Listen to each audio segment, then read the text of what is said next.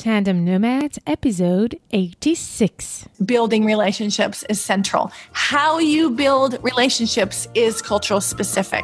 Welcome to Tandem Nomads, the podcast show designed to help expat partners turn their dual career challenges into a successful portable business and thrive in their global nomadic life. To download your free guidebook on the six steps to build a successful portable business, go to tandemnomads.com.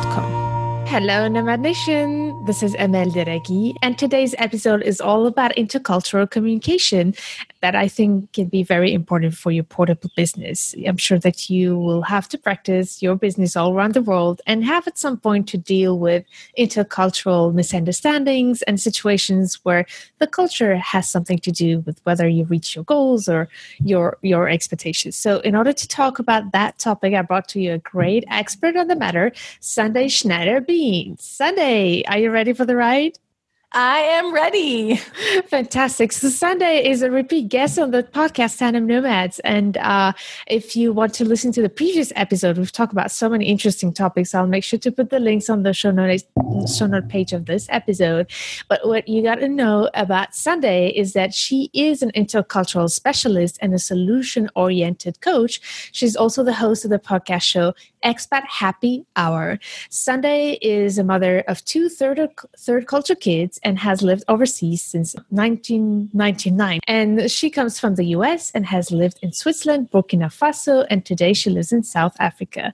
She has helped individuals from over 60 countries go through transitions and change. Sundae also works with multinational companies and NGOs to support their employees. So busy lady, huh? yes, I am. Yes, I am. Well, well, thanks for coming to the show again. It's so great to have you again on Tandem Nomads. Mm-hmm. We've been, uh, we have so much in common and work in so many mm-hmm. uh, common fields and very complementary fields. And I know that you are um, also very um, good and know a lot about intercultural uh, management uh, topics, especially in business settings. So, who better mm-hmm. to bring here to help our global nomads and entrepreneurs to deal with that? Sundae, this was a very brief intro of who you are. Is there anything I missed that you would like to share with you and what's happening in your world today? Um, well, what's happening in my world today is gorgeous sunshine in South Africa. and um, probably what I would add is that I work not just with individuals one to one with coaching, but I do training with um, multicultural groups and international groups around the world. So I get how hard it is to really achieve your business goals um, when you're working across cultures from a client perspective, but also from a personal perspective, because that's what I do every day. Definitely. And I'll also add what been an expat partner yourself, so you all know about it. yes, lived it, lived it for sure. Fantastic. So Nomad Nation, let's talk now more about the cultural aspect about running a portable business while moving from a country to another. Could you tell us what are the major mistakes that you've seen in your career in terms of intercultural um, relationships and management and just expats going abroad and living in a different culture than theirs. Right. So this is a big question right? Yeah. the mistakes. And i you know i put some thought into it before we uh, are speaking right now. And i think honestly when i boil it down i could give you examples of this faux pas and when this happened et cetera et cetera. But i think when i boil it down one of the biggest mistakes is that people fail to check their assumptions that mm-hmm. leads to all of the messy things that you see, right? So I think when we look at the number one mistake, people fail to check their assumptions. It's because we make the mistake that people think and operate like we do. Or we make the mistake, of course, this is what my partner or my colleague or my business person is going to do. And the reason why we do that is because we have gotten caught up in the stress, um, in the financial pressure, and we forget to ask the question what's the role of culture? And I'll give you an example from my own life. I'm not. this was one of those hard earned mistakes that um, I made, and I'm actually really grateful I made this mistake because it was one of those defining moments where you won't you you of course you may do it again, but you've learned so deeply that it keeps your awareness really high. So back in 2006, I had just graduated from my master's degree in intercultural communication. I had taken um, extra um, certification on how to help people transition across culture. So I'm feeling pretty hotsy totsy about my intercultural specialties. Come out of grad school, and I, you know, I got recruited to work in an international company in Switzerland, working with um, Fortune 500 companies, and I was managing intercultural team. And one very basic example was I was working with um, China recruiting them for a Fortune 100 company. And I spoke to this really amazing client. We were doing recruiting, executive recruiting, a really amazing client who was a perfect fit. And I had my the senior partner on the project really down my neck to fill this position because it was very very high level client so i finally found this perfect client and, and i called him he was he's based in china and he i said you know we looked at if whether he was a good fit whether he was interested and he said yes. And i said will you send me your cv you know this week? And he said yes. So hang up the phone and i'm like oh thankfully i have one person. And i call um, he doesn't email me. So i write him an email back and say you know you've said that you'll send the cv um, I'd love to get it from you by Friday, etc. Don't hear from him. I call the next week, you know, fast forward um, I get him on the phone maybe two weeks later after emailing him and calling him uh, myself. And I basically hear what I think is yelling at me in Chinese and then click. And then I realize, like in my head, it went click. That, of course, well, everything that I know about um, communication practices in this context was that indirect communication is a far more polite way than direct communication and I forgot this. This was his way of saying, no, I'm not interested. And no, I'm not going to send you the CV because he did not send me the CV. But I was under so much time and financial pressure. All of the knowledge just went away. Mm-hmm. And my learning moment was that knowledge is one thing, but if you don't live it, if you don't make time for it, mm-hmm. to ask the question, what is the role of culture? You can miss the easy stuff. I mean, this is basic stuff. Yeah. And I missed it. And that was really important for me. That's really interesting. There's a lot of interesting points I want to dig deeper in here. The first one is the assumptions. I think that's where it starts. The awareness in general, uh, being aware of a situation. And that's really hard. The second point is that when you're in a stress, in a rush, and, mm-hmm. and that's when we get to forget these things, even mm-hmm. when we know. Um, yeah. So we always go back to what our comfort zone, especially the more we stress, the more we go back to what we know. Um, but actually what i liked about your example is also the fact that you're talking about indirect communication which is something that happens a lot with portable businesses. We mainly yes. do our businesses through online email social media um, rarely on the phone but probably skype or things like that. So that was interesting. So i would love to know now looking backwards how would you have handled that? Mm-hmm. the oh, situation. oh, this is the whole joke about it all. It would have been so simple. Five minutes, five minutes in my calendar saying, What is the role of culture this week or this project? Five minutes. And something I recommend to my clients all the time is to put a reminder in your calendar just to trigger what's going on. If I had put that in there, of course, everything I know about culture would be look for indirect communication.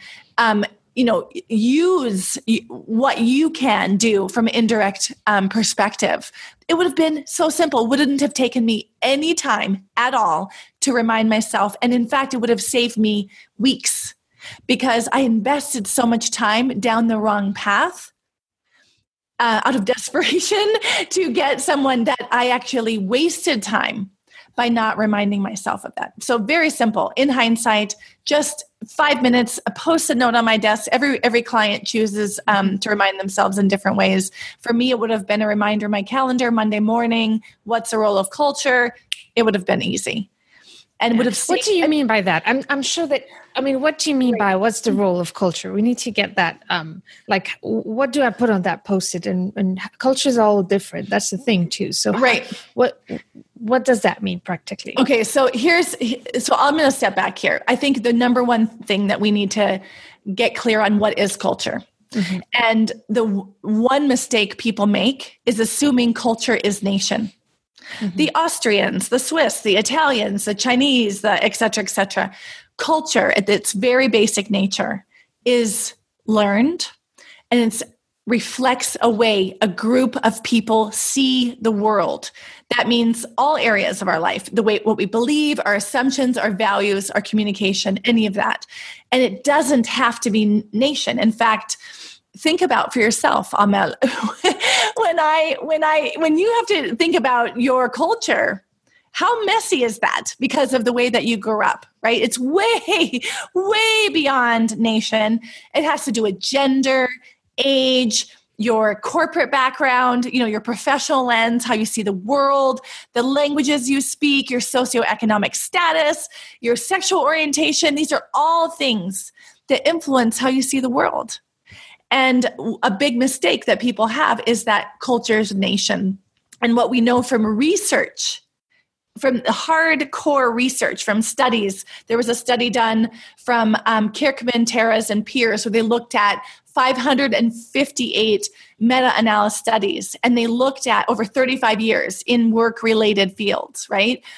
And they looked at how actually we are more diverse within a nation than we are across national boundaries because of the diversity. When we look at how your region plays a role, how your religion plays a role. And I know, Amel, you live in the US right now. Think about New York versus LA and some small, you know, community in the Midwest. There are huge cultural divi- um, differences within the national boundaries right? So i think culture when we talk about what you know what's the role of culture we need to we need to be very clear that culture is learned practices and preferences the way people see the world. And if i get really nerdy on you from an intercultural perspective um, we already talked about one of the dimensions. We talked about direct versus indirect communication mm-hmm. right? So if instead of people thinking about how do they do it in China, how do they do it in Italy, etc., I would encourage people to get smart on a neutral language of culture. And that one of them is communication. Do you prefer direct communication and indirect communication? And, and one example of that is the difference between you're at a party at um, one evening with your partner and I did this actually with my partner. Um, I said to my partner, honey, don't you think it's getting late? And he said, no. and I can see, Amel, I can see your eyes right now. Your eyes got really big, right? But my, don't you think it's getting late is code for, honey, I'm tired, let's go home, right? I mean, you understand that. But my husband heard the direct question. Don't you think it's getting late? Yes or no? Well, I'm gonna I'm gonna say a pure stereotype and cliche here. Of course, he's Austrian. Uh, he's Swiss. you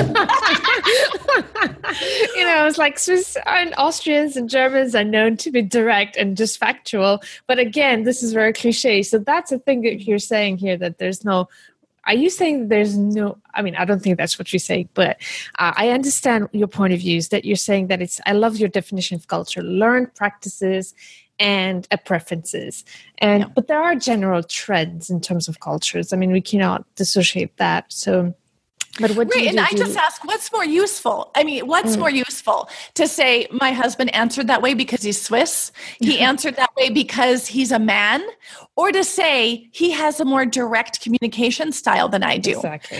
Yeah. I really don't care if it's nationality or if it's gender. What I care is which differences make the difference. So how do you do that? How do you get to know?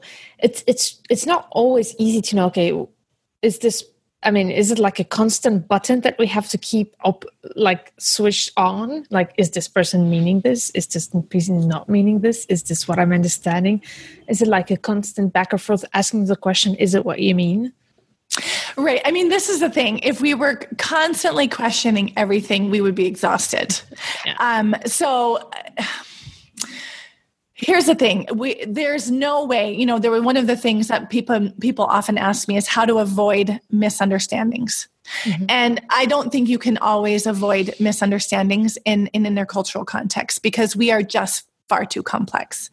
Uh, what I can say is we can avoid a big chunk of misunderstandings by learning how people tick right this neutral language of culture are you direct or indirect do you believe um, when you look at hierarchy should it be emphasized or should it be minimized there's certain things about culture that are there and i i I don't know if, who said this to me. I was at a conference once with Ursula Brinkmann, and she said that culture isn't everything, but it's everywhere. Mm-hmm. And I'm sorry, I don't know who she quoted, but that it is, it's everywhere. And but does it matter? So, if you can look at the role of culture, when I say that, what I mean by that is what are the differences that are making the difference? And the way you communicate, direct or indirect, is one of them that makes the difference. Okay, another one that makes a difference is are you focused on the task or are you focused on building relationships? I have a client who was going to Southeast Asia, coming from Western Europe, and had an Excel sheet prepared on what he wanted to accomplish, the business tasks at hand, what time they would start, etc. And he got there, and the receiving person in Southeast Asia um, instead of getting down to business, took them on a tour of some sort of like crocodile zoo. And the whole Excel sheet, all the agenda items were out the window because what was a person trying to do? Trying to build relationships. To bond. Right. It wasn't about the, you know, the agenda items. So if the client had not known that and had pushed through the agenda and said, I'm sorry, we don't have time to go to the crocodile farm. Um, I really need to do this now. It would have been um, a disruption in the relationship building. But the individual was able to let go and say, oh, okay, I see this relationship building preference coming through. Let go of my need to control the tasks and just see where this leads. Right. And that's where this is what I mean about the role of culture. If you don't know the language of culture, if you don't know how people dif- differ and how these differences make a difference, you can then, then you just rely on your own values and your own preferences and you might start judging other people like oh this guy is trying to distract me. This guy doesn't understand how valuable our time is together. That's when you start looking at it through your own cultural lenses and making judgments. But the judgments are actually from a place of bias from your bias not from from their perspective. Okay so you know what I like what you said about is, and I think that's where it starts. It's instead of focusing on getting tasks done, focus on building relationships. That's for sure. I think one of the first ways to start because when we build relationships, we we build empathy, and empathy gets us to understand better who we're talking to. I think. Right, but some people believe that you um, should get down to the task first, and relationships are built working side by side together. So I, I think mm. that you need to know, depending on where you go and how that sort of, you know, mo- mode of operandi is, you need to adapt your style. I agree with you 100%. Building relationships is central. How you build relationships is cultural specific. Definitely, that's definitely the case. Yeah, but but does it mean that you have to learn each time the culture, make research on the culture you're interacting with each time, and get the information how it works? Is this what you're saying? I would I would get smart. I would get smart, and there's one really easy way to do that. Um, there's an organization that I love to support. It's called Argonaut Online, and they have something called the Culture Connector, and they have 12 dimensions of culture that are agreed upon by all the nerdy interculturalists like me. and it's from tons and tons of research, and they've consolidated it in an easy to understand um, language. There are other people who do this too that do it, you know, very well as well. But this is just one that I can recommend from the beginning. So what you do listen, if I ha- if I'm going to go, one of my clients was going to Russia and is a lawyer, and this person has never worked in Russia before. you have no idea. And rather than having no idea, let's try to narrow down that scope to an informed um, hunch right? So then you go online and you look at, well, what are the cultural, national cultural practices in Russia? How are they more direct or indirect? How do they see conflict? Are they task or relationship oriented, etc., based on all the research? So now you go from having zero idea or maybe just stereotypes that you've seen on ski holidays or movies and now you go from an informed perspective and and that is way safer than no idea right and once you get there you keep your eyes open and you look, huh, what are they actually doing? Does that match with the cultural preferences I've been reading about and learning about, or is that different? And that's the difference between um, creating a generalization and going off of stereotypes. A stereotype is like a hard ball where you have your idea of what it means to be a Russian, an American, a who knows what, and any ideas that are different from that bounce off of it. That's a stereotype. And um, a generalization is like those Nerf balls where they have holes in them and the air can go through. Mm-hmm. Where you have a framework that's pretty solid, but there's still openings. And then the new ideas come in and you adapt your perspective. That's a generalization. We're like, oh, okay, I get it. In this region, that's what I'm seeing. It's a little different from what I was expecting based on what I read. And now I'm modifying what I see. Yeah. Interesting. So, if I had now to summarize this a little bit, what you've been covering here in just small tips out of this, the mm-hmm. first one I would say is we talked about it right away the awareness, being aware mm-hmm. and switching on that mode. How did you call it? Your post it, uh, how did you say? Your um, cultural um, knowledge? culture? Yeah, what's the yeah. role of culture? Exactly. What's cultural the, Mm-hmm. Exactly. So that's the first thing. Then mm-hmm. make sure to be, once you're aware about it, make sure also to learn about that culture and get as much information as you can. But I would, but also on the third point, then have a fact check make sure yep. that whatever you learn is not just a stereotype and be aware about that. That's that's great. So based on that now i still want to go back to your example. I love practical examples to mm-hmm. illustrate what we're talking about. Going back to your example with this email to this person that you wanted a cv from what would you have practically done? You sent an email asking for the resume. What would you and then a better idea a better so now with the the um the advantage of hindsight i'm not under so much stress. Yeah of course. Financial pressure it's always easier afterwards. Of course. A better idea was i would have hung up the phone from him and said i got a verbal yes on the phone. That doesn't mean yes. Sundae note to self pay attention over the next week whether i hear back from him. If i don't send an email saying clients who are interested in this role um, and want to advance send resumes within three days. so it's not, will you send the resume? It's information and it's in an indirect style. Mm-hmm. It's not saying you should, it's just giving information, allowing the person to save face, my face, by me looking bad, by having him have to reject me, right? Mm. By just stating the fact and allowing him to not answer the email. Yeah. And that would save face. Then I would get the clue going, you know what? This guy is not hot on the tracks for this role. I need to move on. And what that does is it, it causes me to adapt an indirect communication style. So I need to speak his or her language so I can save face and I can help them save face. That's causing me to be adaptive in my communication style. It's also causing me to be uh, have much more heightened awareness of what's going on in this situation. There's a big, if anybody out there is from um, what I call low context culture, people who say, what I say is what I mean, right? Where you, where you rely on words for meaning pay attention because when you rely on words for meaning, there is a huge amount of the global population who don't. And that means you have to pay attention to what's called the context clues. So, did you get an email when they said they would um, bring it? What were the words that they used? What's not being said?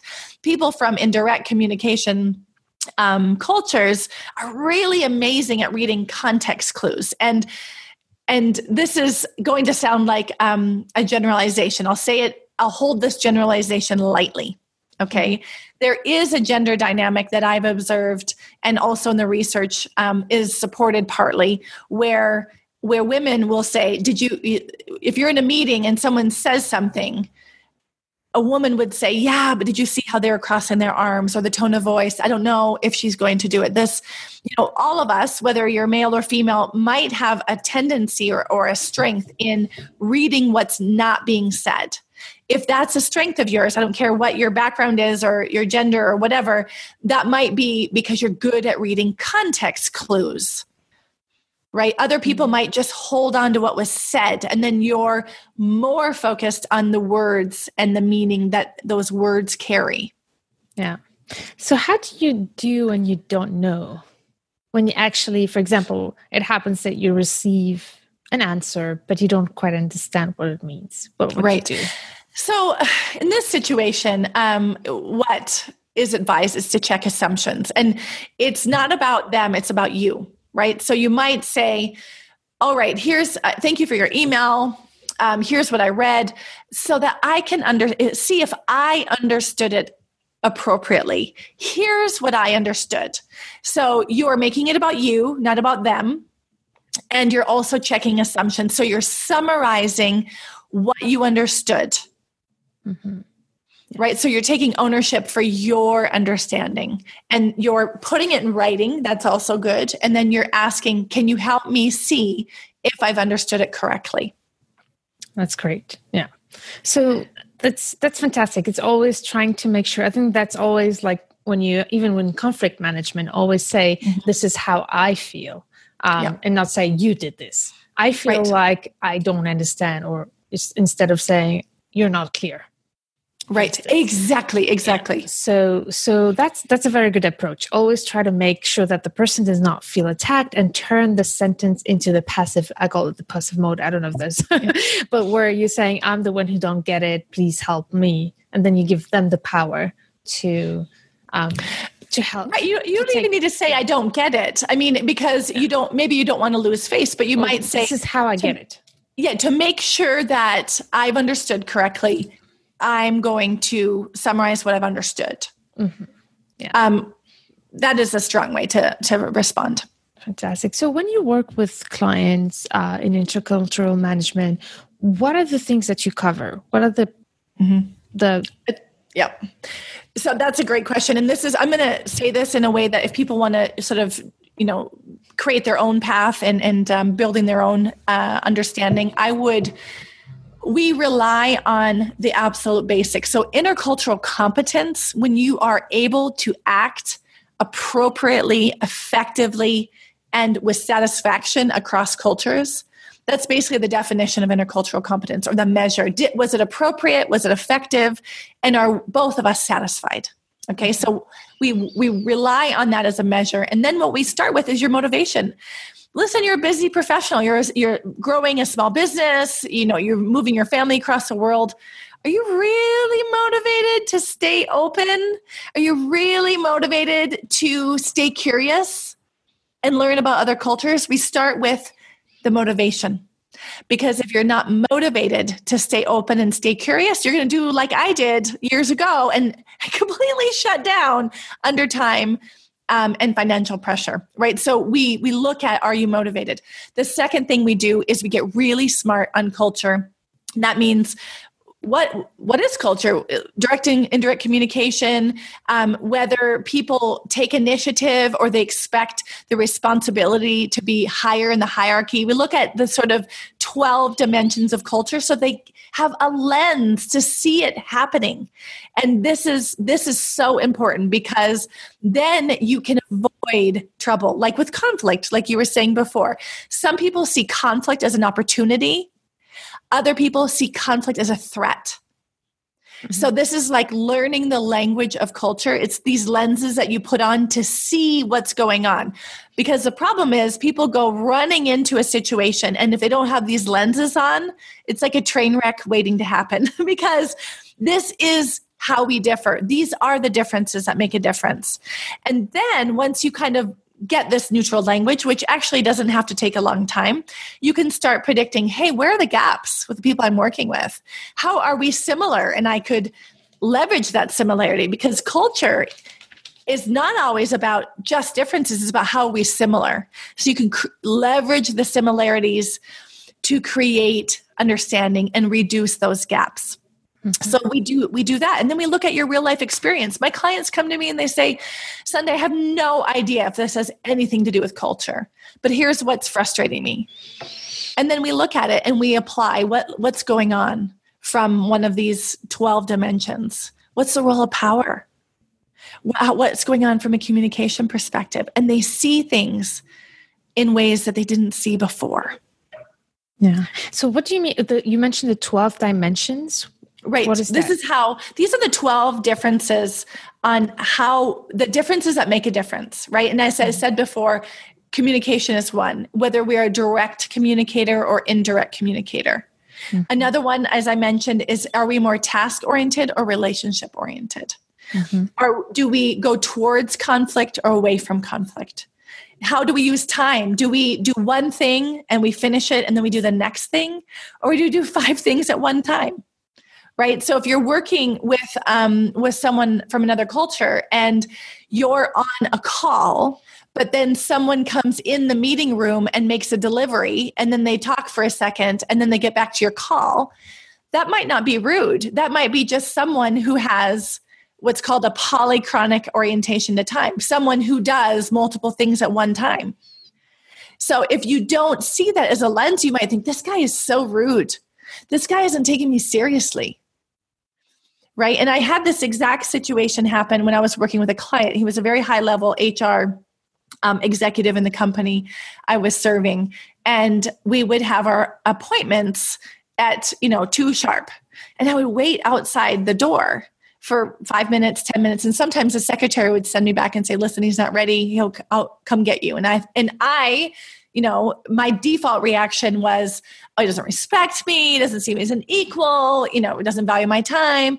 And I do deep breath, deep breath Sundae. That's your default response. What's going on? What's a roller culture, right? And I thought, well, maybe, maybe he has a polychronic approach to time. Maybe he doesn't take time as seriously of, you know, we have to start at two sharp, right?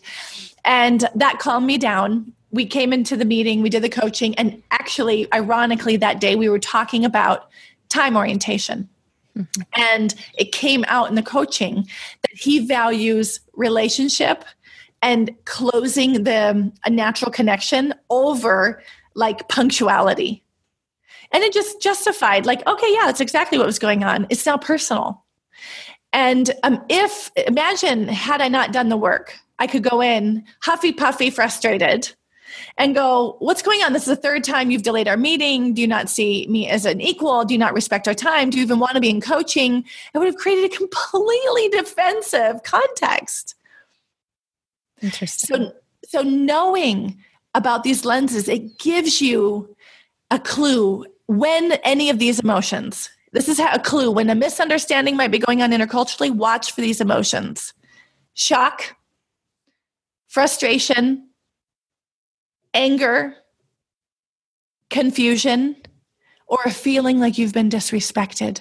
If you're mm-hmm. feeling any one of those emotions, surprise, shock, frustration, like you're being disrespected, anger, then maybe something is going on culturally. Yeah. I don't know if you were about personal leadership, the practice of personal leadership, yep. the PL. And that's I'm a trained personal the, leadership. Coach. Oh, fantastic. Yeah. And um, yeah. and I love that because one of the one of the faces is attending to emotions. Yes. And the PL is such a great practice. So uh, Nomad Nation, I'll put the link on the PL episode where we explain explain how PL works. And I find that PL is fantastic because that it's about first pausing, attending yep. to emotions, and then you evaluate how you're going to react to that. Absolutely. According to the clues that you've gathered on, and what is your goal here? Is it yep. um, to, I guess, I love when you said, for example, finding similar similarities. Is it a like a reaching the goal that you absolutely have to reach, etc. So that's yep. really interesting. But you mentioned, so I love that you called that moment "listen to your emotions" because I think it's in the body. It's it's really that's Absolutely. what what it happens. Usually, it's always like the heart is beating. Uh, we started mm-hmm. shaking, or we we started crunching.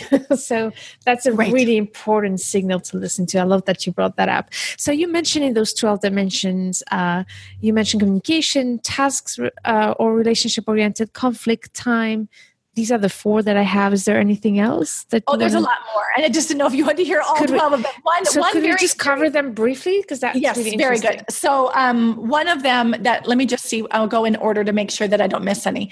Um, we talked about. We haven't talked about responsibility. Mm-hmm. So, um, one thing I've noticed when people are leading across cultures, there from some people they might assume the employee will take initiative and in other cultures, they that's not a cultural practice to take initiative. You wait out of respect for your boss to tell you what to do. Mm-hmm. So our sense of responsibility, whether it's coming from yourself or coming from the outside, differs. The next one is group membership. So this is the individualistic versus collectivistic. So do I see myself as, you know, this rogue individual or am I part of a group? So when that matters is if you are an individual, if you come from an individualistic culture where you believe the individual should be recognized and rewarded, and you're leading a team that is more collectivistic that sees each other sees itself as part of a group you might deeply embarrass someone by calling out the one person's achievements because then they're separated from the group Okay, so that's why group membership matters there. Tasks, we talked about whether you're task oriented or relationship oriented. Directness, we talked about whether you get straight to the point or do you rely on um, outside messages to convey the, the context. Um, conflict, we is talked that, about. Is that part of communication, the directness? Yes. Or? Yes, there, so there's a lot of variations on communication style. Some are like an arrow that goes straight to the point. Other communication styles are like a circle where you talk around it. You might even tell a story. And then um, through the story, you understand the message. And others kind of walk around it where um, it's said but not said. Mm-hmm. Right. So um, this can drive you mad if you're in, from a direct communication um, preference because you want to get it the point right away. And it can create impatience. If you're indirect you, direct communication can feel very painful. Like oh my gosh i can't believe they sh- just said it boom like that. And i had this one once happen when i was at work i worked with someone who was far more direct than i was. And she said to me you do not look good in yellow. I was wearing yellow and I thought, wow, thanks, thanks for that. Like, and I just, you know, took a deep breath and I kind of had a chuckle inside, like she has a much more direct communication style than I do. Another colleague of mine, um, you know, German speaking Swiss, which is, you know, conducive to a more direct communication style, also was so direct with me. It felt painful. And I realized that their style is there is a gap between their level of directness and how I appreciate um, more indirectness. Uh, conflict is is very related in terms of style. Do you avoid conflict? Do you go to a third party to solve conflict, or do you see that person one to one and solve it immediately? Mm-hmm. Um, problem solving is another one, and I love this example. For example, do you solve problems, and problems are solved in a group using logic, research, and data? Or is it solved in a group, for example, because of who's the most inspirational and conveys the most emotion? Mm-hmm. Right? If you come from a problem solving background where logic and research is valued, you will go bananas if you work in a context where emotion and imagination and inspiration is the one that solves a problem. Yeah. So, do you see how these gaps, these are differences that make a difference? Yeah. And you have to be really creative. How do I take my tendency, my preference? How do I find a way where I can be appropriate, effective, and feel satisfied in the situation? Fantastic. Yeah. Okay, so those are half. That's half. The other half we're looking at is we call it when we look at space, right? So, space can be defined in many ways, but do you allow people to have um, view into your personal life or is work and personal life very separate right i know that my friends in the us meet their husbands or wives at work.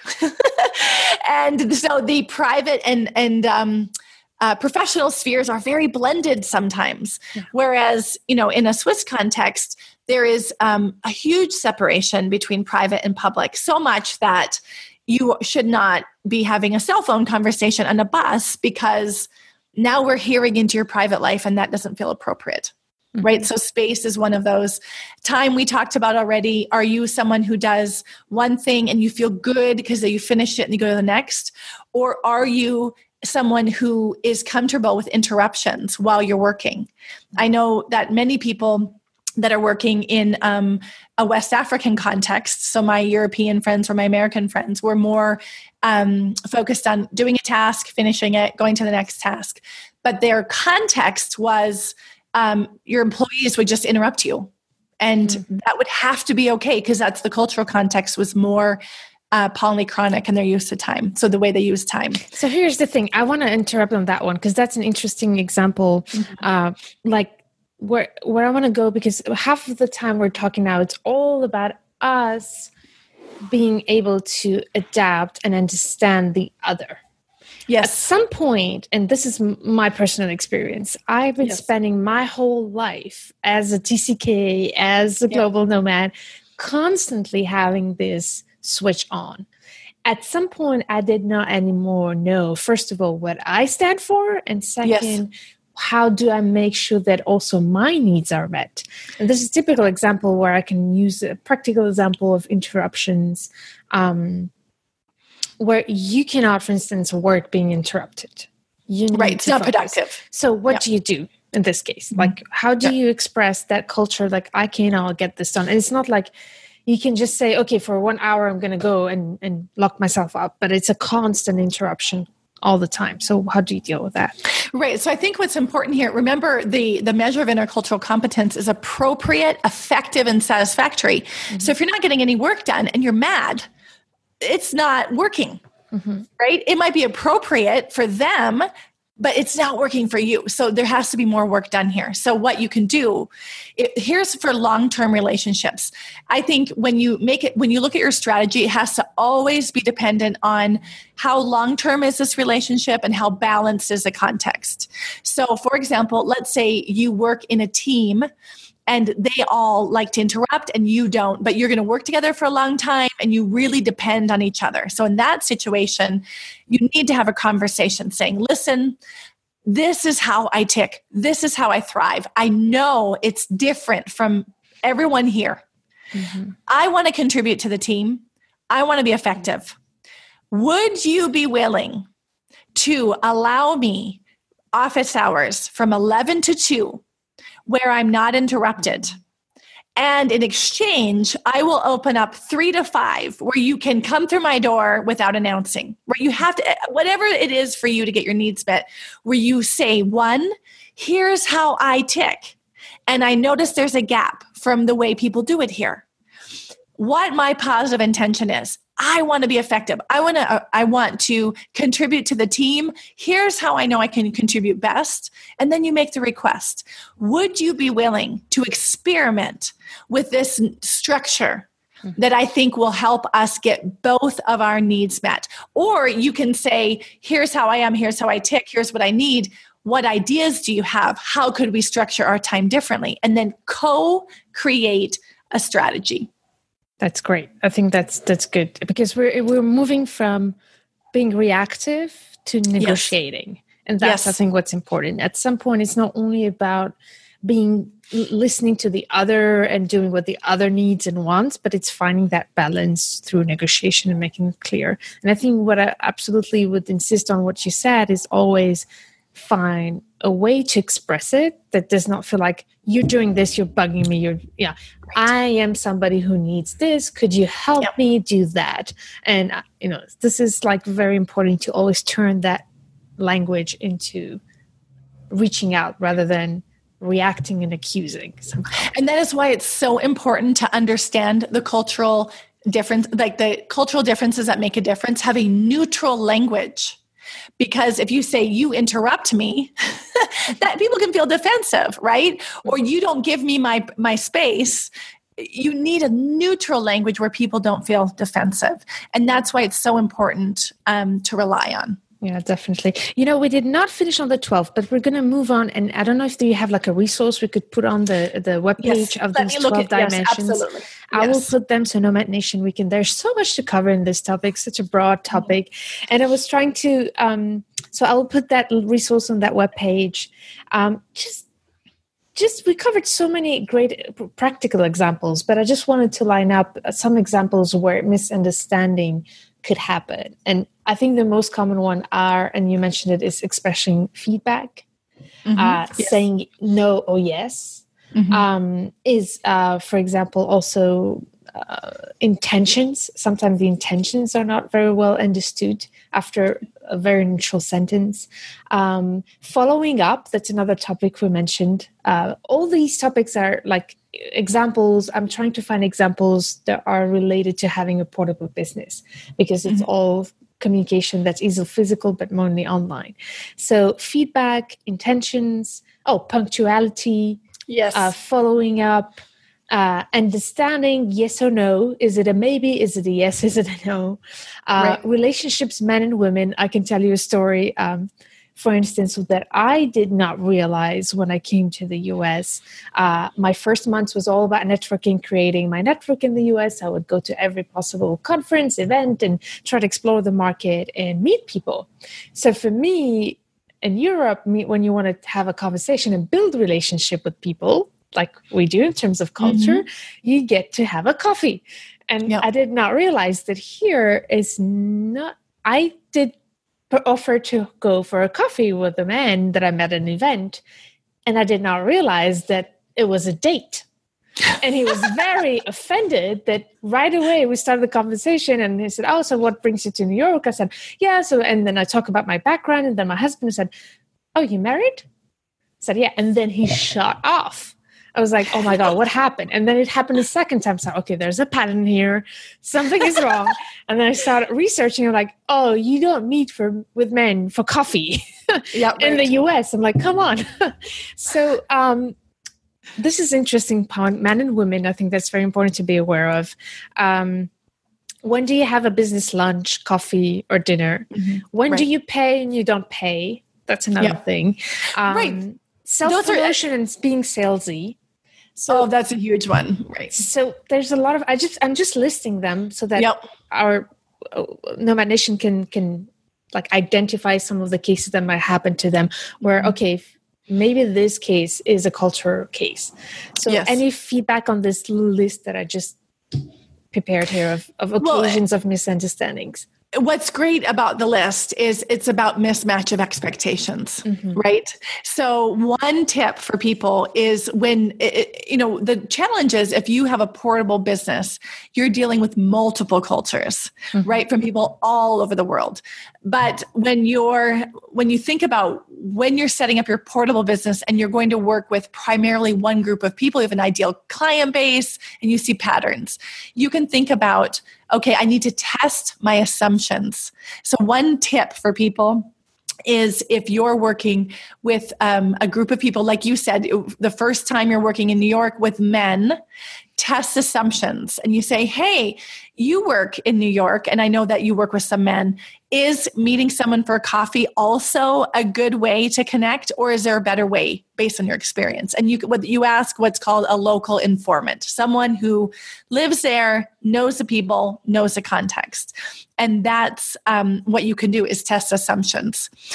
All of these things are about. Um, about this flexibility in thinking when you look at how do you follow up how do you communicate um, how do you use time it's around what are my expectations. It's about how you actually before you learn anything about culture you need to learn first around how you tick because mm-hmm. that means what your expectations are.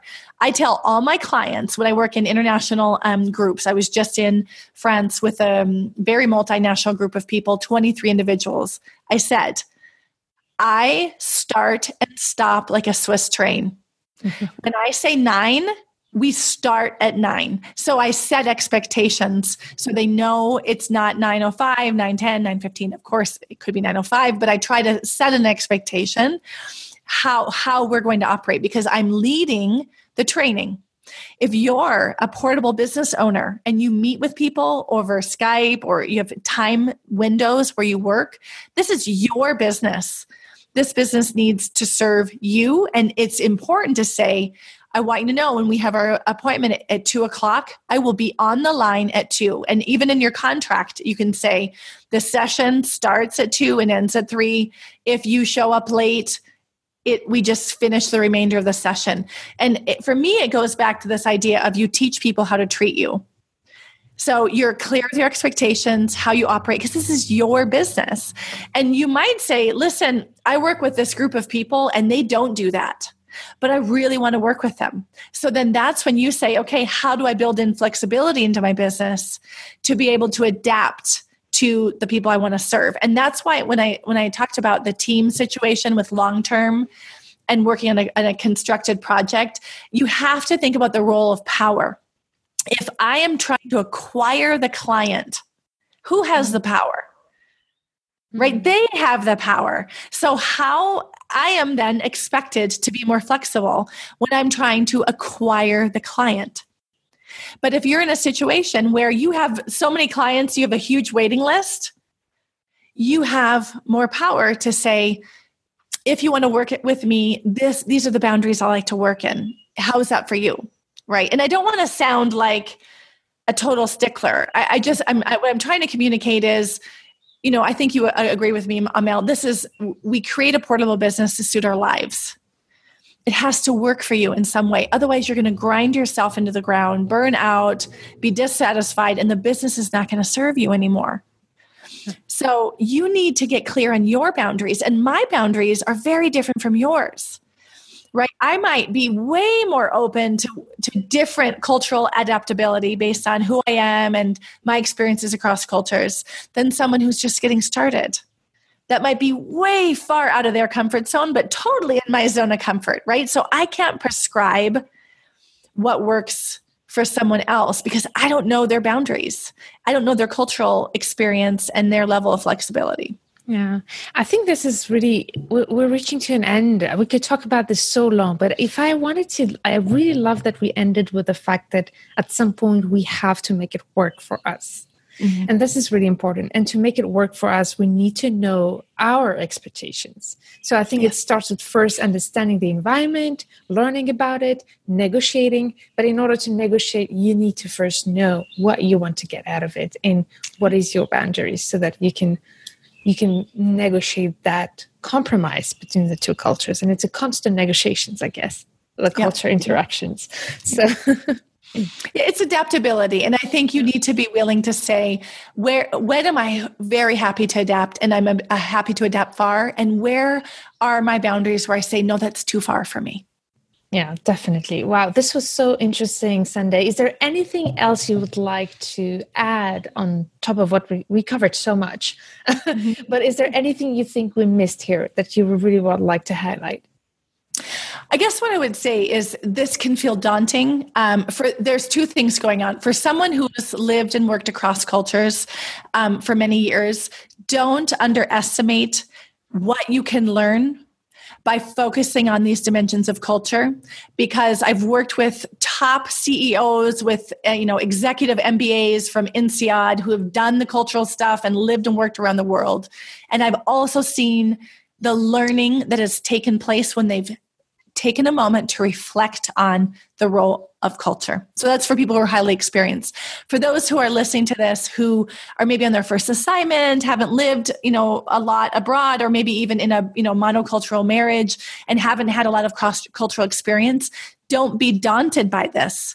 That taking one step to get curious around, hmm, how are we different and similar across cultures? What are these neutral things that she's talking about?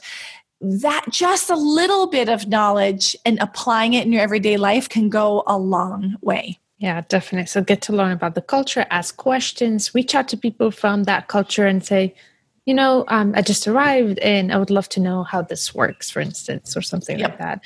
Um, but I also think that we can get too comfortable by having had traveled too much and having had too much exposure to cultures at some point, we get so comfortable that we forget about that. So I think that's also yep. another thing that can happen. I can say. Yep. um, I see it all the time. I see it all uh, the time. And the third is becoming questioning too much. So be careful to not start doubting everything about what yep. you do, what you say. And I think that's the balance here between being a novice uh, being too comfortable and questioning all the time. So I think that's yep. um, the balance. Exactly. Remember, effective, appropriate, and satisfactory is the Love goal. That. Effective, appropriate, and satisfactory. Fantastic. Sundae, thank you so much. This was so interesting. Thanks for bringing your amazing experience in intercultural communication.